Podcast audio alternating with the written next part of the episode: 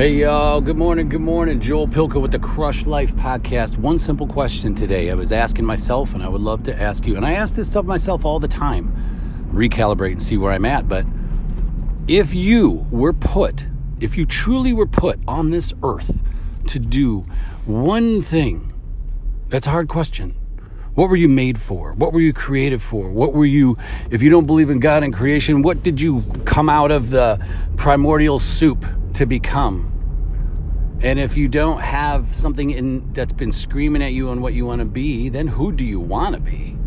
Right? And what does it look like? But what why are you here? What what's inside of you that is screaming to get out or that's always been yelling? Does it have something to do with connecting with people? Does it have something to do with helping people?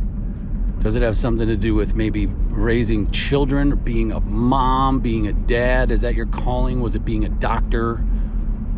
You know, you can look back to the things that we talked about and we and we wanted to do when we were, you know, children. Play baseball, be a fireman, stuff like that.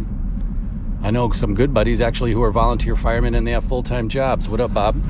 If you're listening and you know proud of those guys because that's inside of them that's calling to them that's saying hey even though you have a job and maybe this can't support you there is something inside of you that has to do this.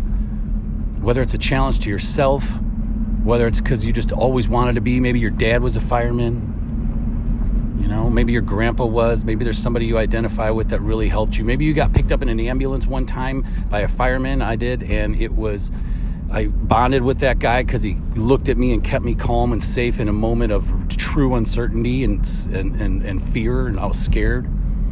Tommy Reevy, if you ever hear this, man, God bless you out of Phoenix. I haven't talked to you since, but you're you're a hero and a sweetheart. Thanks, brother. And so, what were you put here for? Why are you here?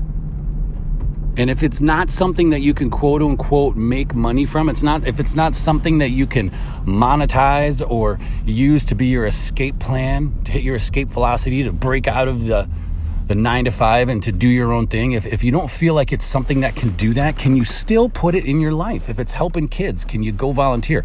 If it's you miss your grandparents so much and you're good with old people, can you go to the old folks' home, the retirement communities, and volunteer? I know this sounds simple, but I, what I'm finding is those little things that I love to do as a kid, if I bring those back into my life and I connect with that child inside, you know, the fun loving, carefree, you know, kids say anything type of stuff.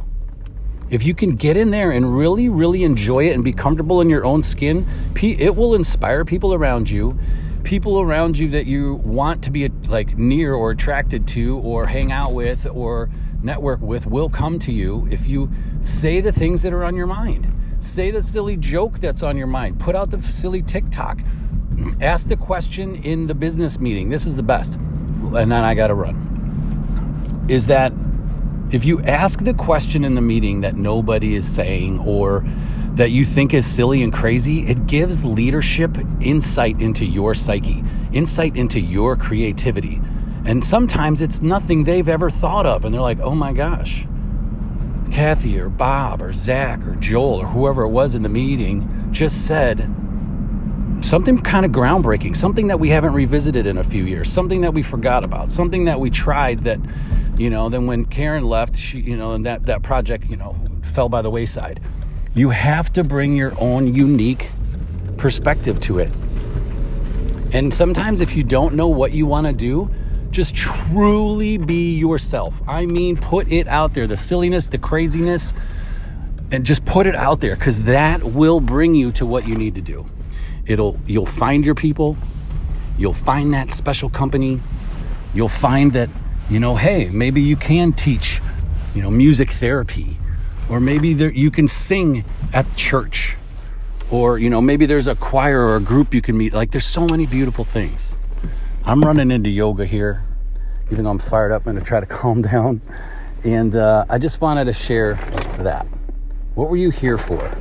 Really think about that today. And if you're doing it, I'd love for you to email and tell me about it, joelpilka at gmail.com.